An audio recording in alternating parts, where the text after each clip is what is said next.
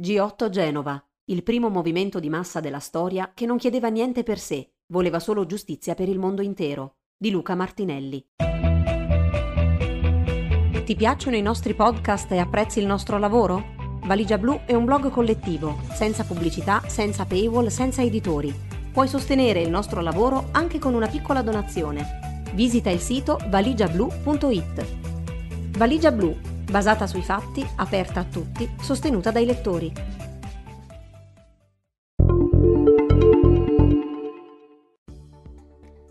È il primo movimento di massa della storia che non chiede niente per sé, vuole solo giustizia per il mondo intero. Su St. George, Genova, luglio 2001. Sabato 21 luglio 2001 non ero a Genova, ma nel centro storico di Lucca, in corso Garibaldi, di fronte al mercatino dell'usato di Mani Tese. Era aperto da un anno e lo gestivamo come volontari. Da lì quel pomeriggio cercavamo con fatica di contattare gli amici che erano partiti per partecipare alle manifestazioni indette dal Genoa Social Forum nei giorni in cui il capoluogo Ligure ospitava il G8, il summit tra i capi di Stato e di governo delle otto maggiori potenze globali. Volevamo fare da ponte, immaginavamo di aiutarli a ritrovarsi dopo che il corteo era stato disperso nella violenza. Manitese era a Genova nello spezzone della rete di Lilliput, una rete tra associazioni e campagne che era nata nel 1999, il cui nome si rifaceva al romanzo I viaggi di Gulliver di Jonathan Swift, in particolare l'avventura del protagonista tra i minuscoli ma uniti lillipuziani. Il movimento si riconosceva nel manifesto della rete di Lilliput per un'economia di giustizia, di cui si trova ancora traccia su internet. Diamo avvio alla rete di Lilliput per unire in un'unica voce le nostre molteplici forme di resistenza contro scelte economiche che concentrano il potere nelle mani di pochi e che antepongono la logica del profitto e del consumismo alla salvaguardia della vita, della dignità umana, della salute e dell'ambiente. Erano i temi di cui si parlava nelle riunioni e nelle assemblee che in ogni città d'Italia e non solo anticiparono l'appuntamento di Genova. La sede, come chiamavamo il mercatino di Manitese, che all'occorrenza diventava spazio per le nostre riunioni o per incontri pubblici, era il nostro avamposto verso un mondo migliore. Avevamo vent'anni Credevamo nell'importanza di promuovere una cultura della sostenibilità contro lo spreco, a partire dal riutilizzo di vestiti, mobili, libri e oggetti che recuperavamo nei pomeriggi di raccolta nelle case e nelle cantine di chi chiamava. E sostenevamo il movimento per un commercio più giusto, ospitando in uno scaffale prodotti del mercato equo e solidale.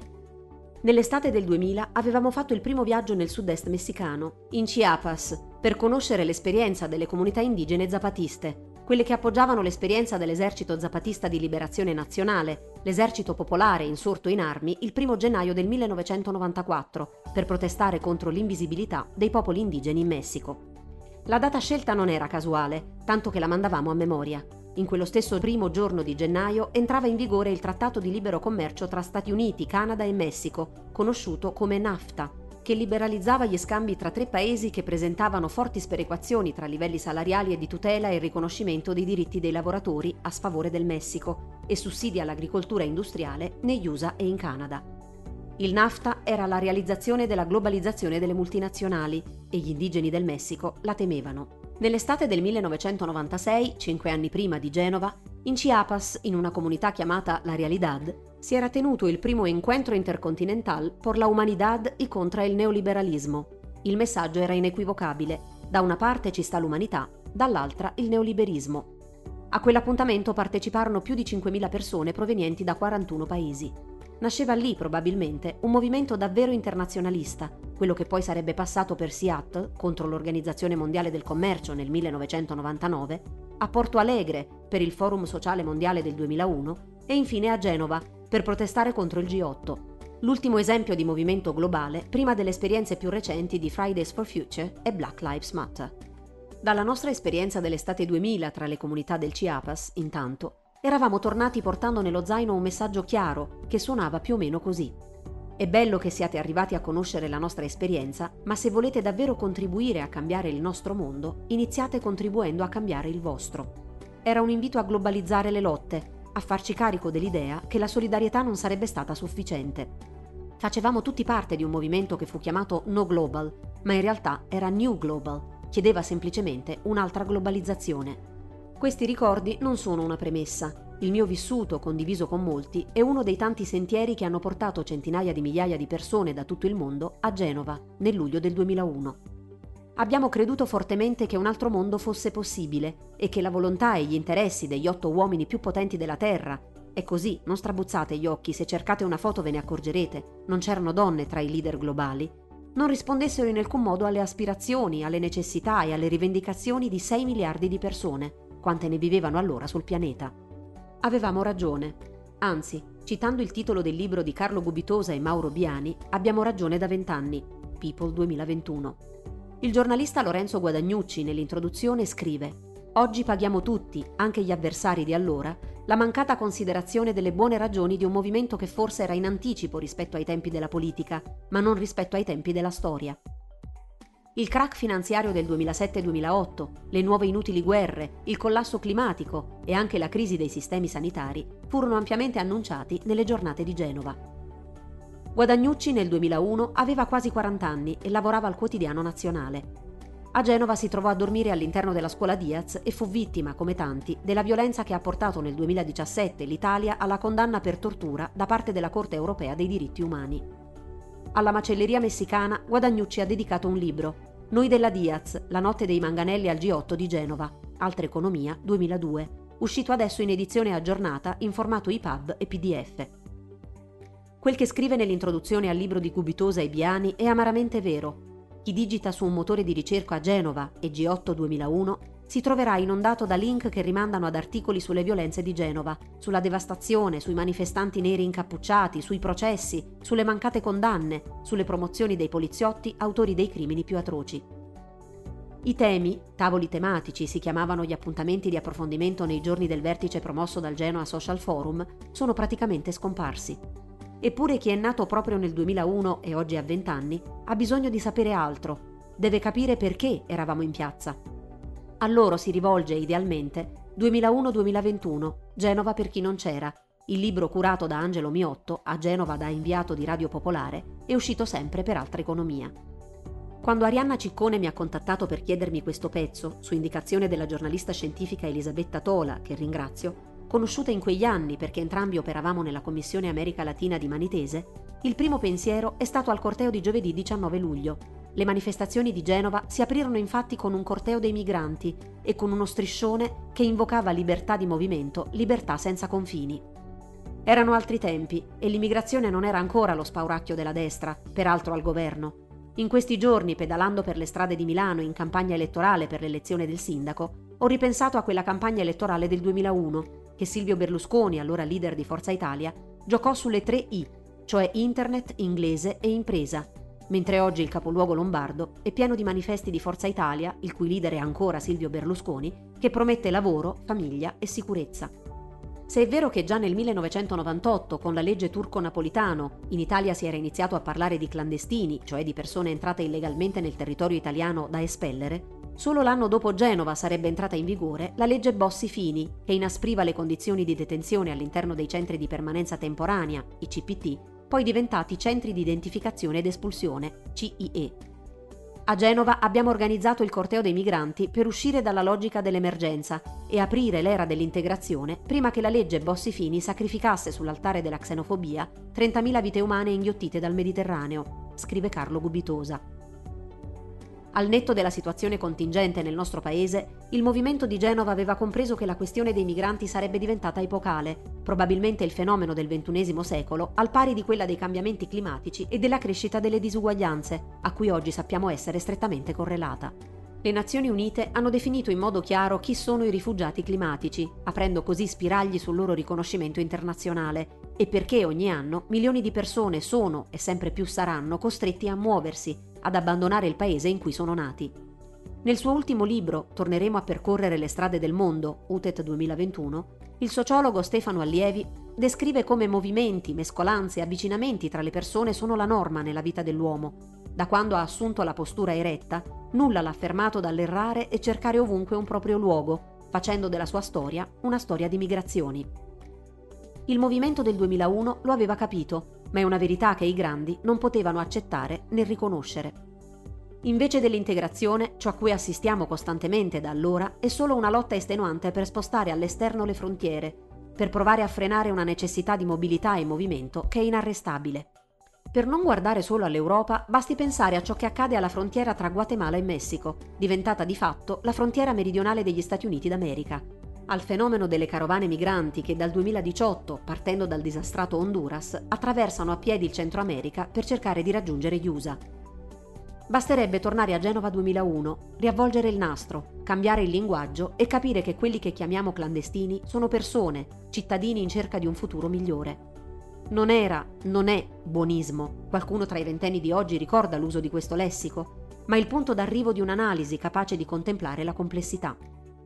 Lo stesso si può dire in relazione ai brevetti legati alle emergenze sanitarie e alle terapie salvavita, per guardare a un tema rilevante per l'opinione pubblica nell'ultimo biennio caratterizzato dalla pandemia Covid-19. A Genova si discuteva dell'importanza di ricorrere al sistema di eccezioni sulla proprietà intellettuale dei brevetti, previsto dai Trade Related Aspects of Intellectual Property Rights, TRIPS, gli accordi sulla proprietà intellettuale dell'Organizzazione Mondiale del Commercio. Vent'anni fa abbiamo chiesto ai capi delle nazioni più ricche e potenti del mondo un sistema sanitario pubblico, orientato verso il diritto alla salute e non condizionato da logiche di profitto, un sistema brevettuale meno sbilanciato verso gli interessi delle case produttrici di farmaci e un sistema farmaceutico che garantisse la salute in tutto il mondo, scrive Gubitosa nel suo libro. Oggi è il nuovo presidente degli Stati Uniti d'America, Joe Biden, che durante la campagna elettorale è arrivato ad affermare che una sospensione dei privilegi legati ai brevetti sui farmaci è l'unica cosa umana da fare. Negli ultimi vent'anni, purtroppo, la situazione è addirittura peggiorata. Lo scrive Nicoletta Dentico nel libro edito da Altra Economia. È cambiato che in questi vent'anni gli accordi multilaterali sulla proprietà intellettuale sono stati spesso soppiantati da una proliferazione di accordi commerciali bilaterali che rendono il vecchio accordo WTO sulla proprietà intellettuale quasi una versione benevola. Gli accordi bilaterali commerciali hanno infatti reso più restrittive le clausole sulla brevettazione e sui diritti di proprietà intellettuale. Le norme di salvaguardia dell'accordo TRIPS, come la licenza obbligatoria o l'importazione parallela, in molti casi non sono più percorribili perché gli accordi bilaterali le hanno rese inapplicabili, hanno molto circoscritto lo spazio di manovra dei governi. Di fatto quindi noi oggi ci ritroviamo un regime di proprietà intellettuale caratterizzato per diversi governi da uno standard normativo più severo di quello che era stato negoziato dal WTO negli anni 90. Probabilmente, senza le istanze poste dal movimento di Genova, oggi non saremmo qui a parlare di un minimum tax globale sul reddito delle multinazionali, anche se l'accordo sul 15% preso a Venezia a luglio 2021 dai paesi del G20 è senz'altro ribassista e non mette in discussione in modo radicale i complessi meccanismi di architettura che permettono di eludere il fisco, senza la discussione avviata vent'anni fa, oggi non saremmo a questo punto. Nel 2001, guardando ad un altro problema emerso dalla globalizzazione, cioè il volume illogico di transazioni finanziarie, speculazioni che riguardavano tutti gli aspetti della vita umana, comprese le materie prime agricole, si parlava anche di una tassa globale sulle transazioni finanziarie, la Tobin Tax, un'imposta estremamente limitata su ogni compravendita di valute, che non avrebbe impatti sulle normali operazioni di import-export, ma che diventerebbe via via più pesante per chi realizza molte transazioni in tempi brevi, per guadagnare su piccole oscillazioni dei prezzi. Come scrive sul numero 47 luglio-agosto 2021 del Granello di Sabbia, periodico di Attac, Andrea Baranes, oggi presidente della Fondazione Finanza Etica e membro del consiglio di amministrazione di Banca Etica. Il controllo dei movimenti di capitali era uno dei temi chiave per il movimento alla fine degli anni 90. Se ci avessero ascoltato, questo avrebbe potuto proteggere l'umanità dalla grande bolla dei mutui subprime, quella che ha caratterizzato il decennio 2000-2010, influenzando di fatto la nostra vita fino all'arrivo della nuova emergenza legata alla Covid-19. Genova, insomma, ha gettato tanti semi, come ricorda il bel progetto del Festival dei diritti umani, insieme a Good Idea Style, Radio Popolare e Fondazione Roberto Franceschi Onlus, dedicato a raccontare un altro mondo ancora possibile e chiamato appunto Semi di Genova. La narrazione per immagini e voci muove da nove parole chiave. È Danilo De Biasio, direttore del Festival dei diritti umani, a raccontarcene alcune. Le violenze che hanno insanguinato Genova hanno oscurato la forza innovativa rappresentata da migliaia di persone che avevano ragionato e discusso in quei giorni sulle grandi disuguaglianze indotte dal neoliberismo Riscoprire quel pensiero critico, valutarne la capacità premonitrice è il miglior modo per celebrare il ventennale del G8. Non tutte quelle analisi hanno retto alla prova dei fatti, alcune pratiche si sono interrotte, ma solo chi è in malafede può negare che in questi vent'anni le disuguaglianze si siano allargate e rese più dense, Andrea Morniroli, che siano frutto di politiche fiscali che premiano i ricchi, Sabina Siniscalchi, o che ci sia stata una fusione tra l'apparato militare e quello poliziesco, Salvatore Palidda. che il femminismo non si fermi più al dato biologico ma prenda in considerazione il patriarcato, l'omotransfobia, il razzismo, Jennifer Guerra. Sotto le macerie di Genova sono rimasti semi che non hanno mai smesso di germogliare, come prova a testimoniare anche questo articolo. A proposito di semi, a Genova si parlava anche di agricoltura. Questi i termini da una lettera dell'organizzazione non governativa Crocevia, impegnata in battaglie per la sovranità alimentare. Vogliamo un'agricoltura contadina, perché questa ha una dimensione sociale basata sul lavoro, sulla solidarietà tra produttori e consumatori, ma anche tra regioni e contadini del mondo, altrimenti le regioni più ricche e gli agricoltori più forti lederanno il diritto alla vita degli altri e questa logica non ha futuro, per nessuno. Vent'anni dopo potremmo riscriverla senza cambiare una virgola, anche se qualche passo in avanti è stato fatto. Alla Camera è stata approvata nel 2021 una legge che definisce e promuove l'agricoltura contadina, che è quella fatta dalle aziende agricole condotte direttamente dal titolare, dai familiari o dai soci di una cooperativa costituita esclusivamente da soci lavoratori, che praticano modelli produttivi agroecologici, favorendo la biodiversità animale e vegetale, la diversificazione culturale e la conservazione del territorio nei suoi aspetti ambientali e paesaggistici fondamentali. Le aziende agricole contadine trasformano le materie prime prodotte nell'azienda avvalendosi di metodologie tradizionali locali e producono quantità limitate di beni agricoli e alimentari destinati al consumo immediato e finalizzati alla vendita diretta ai consumatori finali, svolta in ambito locale. Ora andrà al Senato. Sappiamo anche meglio come funzionano le dinamiche all'interno della grande distribuzione organizzata, GDO, grazie al lavoro encomiabile dell'Associazione Terra, che dopo averci fatto spalancare gli occhi sul fenomeno occulto delle aste al doppio ribasso per l'approvvigionamento dei beni venduti nei supermercati, quest'anno nell'ultimo rapporto dedicato alle filiere agricole ha affrontato il tema dei regolamenti comunitari, che obbligano a vendere solo frutta e verdura esteticamente belli. È un'eredità di Genova 2001, senz'altro, anche questa capacità di analizzare e raccontare la complessità e di agire sui fenomeni complessi perché solo così, senza semplificare, si possono davvero cambiare le cose. In questo contesto sono quasi surreali le parole dell'economista italiano Carlo Cottarelli. Nel 2001 lavorava al Fondo Monetario Internazionale e nel luglio del 2021, intervistato dall'Huffington Post, ha detto Quei movimenti guardavano in avanti e chi allora guidava l'economia e la finanza internazionale si rendeva solo in parte conto dell'entità dei fenomeni che stavano accadendo. Il fondo per cui lavorava Cottarelli era allora uno dei nemici per definizione di chi protestava contro il neoliberismo sfrenato e contro le politiche economiche fondate sul debito e su un'iniqua distribuzione della ricchezza mondiale. Il Fondo Monetario Internazionale era responsabile dei piani di aggiustamento strutturale che avevano impoverito i paesi in via di sviluppo, cancellando ogni possibilità di costruzione di uno Stato sociale. Esse, una mia amica che era a Genova, con cui ho condiviso il link dell'intervista a Cottarelli, mi ha risposto così.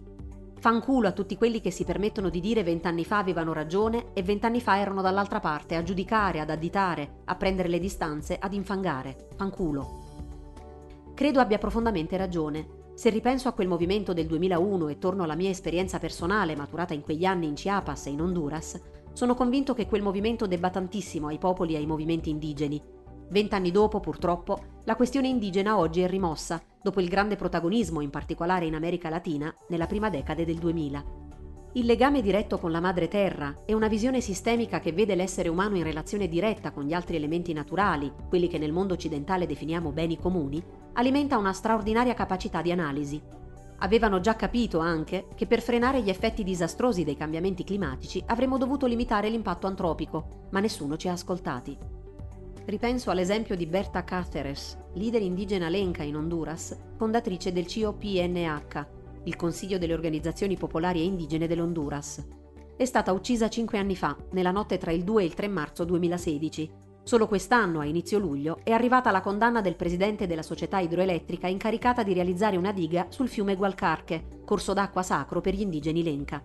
È stato considerato coautore del delitto. Quando conobbi Berta nei primi anni 2000, quindi a cavallo di Genova, il suo COPINH con altre due organizzazioni in Guatemala e in Messico stava montando una campagna popolare contro le IFIS, le istituzioni finanziarie internazionali, cioè le banche multilaterali che prestavano risorse per macro e micro progetti, spesso legati allo sviluppo di energia da fonti rinnovabili, ma che non tenevano assolutamente in considerazione gli effetti di quegli interventi sui popoli originari, sugli indigeni.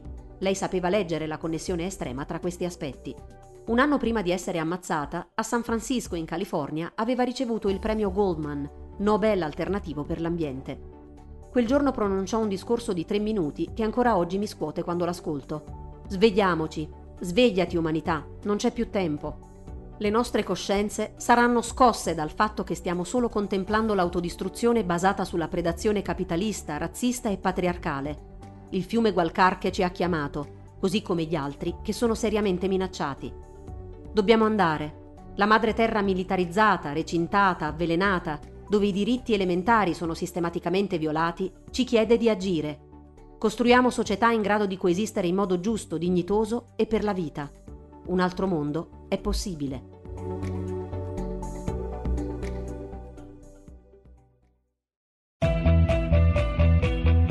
Ti piacciono i nostri podcast e apprezzi il nostro lavoro? Valigia Blu è un blog collettivo, senza pubblicità, senza paywall, senza editori. Puoi sostenere il nostro lavoro anche con una piccola donazione. Visita il sito valigiablu.it.